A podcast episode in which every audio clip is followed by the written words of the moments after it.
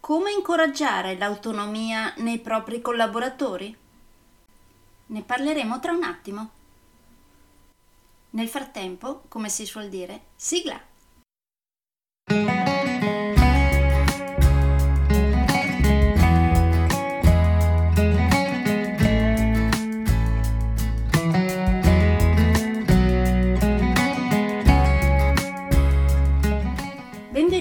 Podcast Coach 3C, che molto semplicemente sta per consapevolezza, cambiamento e crescita, cioè tre step basilari per il miglioramento. Di volta in volta vi parlerò di comunicazione, negoziazione, team e leader evoluti, gestione aziendale TIL, i quattro colori della personalità, self-leadership, talenti e career coaching. Saranno podcast brevi, in modo che possano essere davvero ascoltati anche dalle persone più impegnate. Io sono Stefania Tratto, vivo a Verona e sono Business Team e Career Coach, specializzata nel coaching neurosemantico, una tipologia di coaching che scava molto in profondità.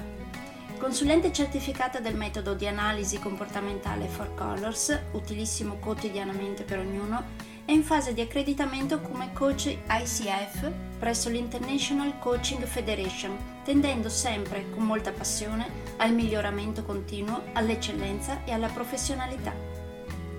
Sono davvero felice di avervi tra i miei ascoltatori.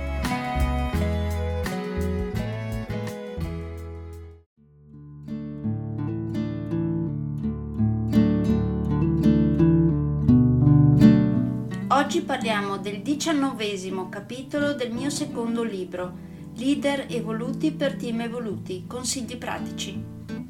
Questo capitolo l'ho intitolato Come incoraggiare l'autonomia nei propri collaboratori? Come al solito vi leggo l'inizio del capitolo. Eccolo qua. Chi di voi solitamente cerca di avere sempre il controllo su tutto?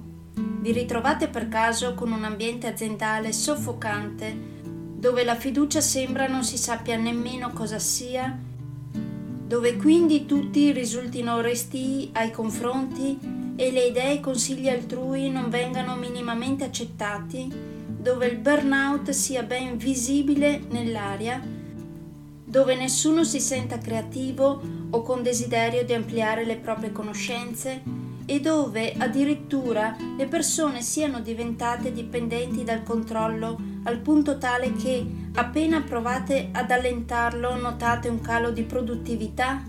Direi che se cercate di avere sempre il controllo su tutto, non potreste aspettarvi un clima diverso da questo, in effetti.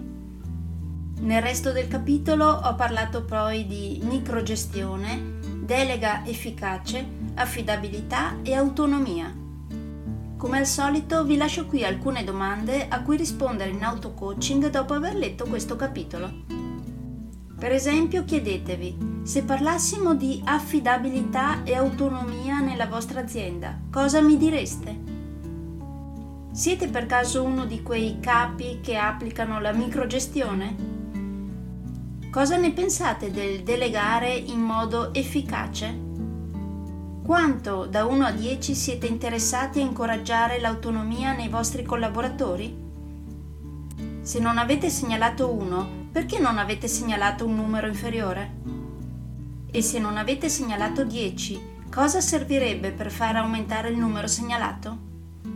Come al solito, infine, lo sapete voi, capi, che vorrete diventare leader evoluti e leader che vorrete migliorare sempre più lo sapete, vero, che faccio il tifo per voi e spero che diventiate la maggioranza, in modo tale che alla fine, in un futuro che spero sia molto molto vicino, questo libro diventi assolutamente obsoleto.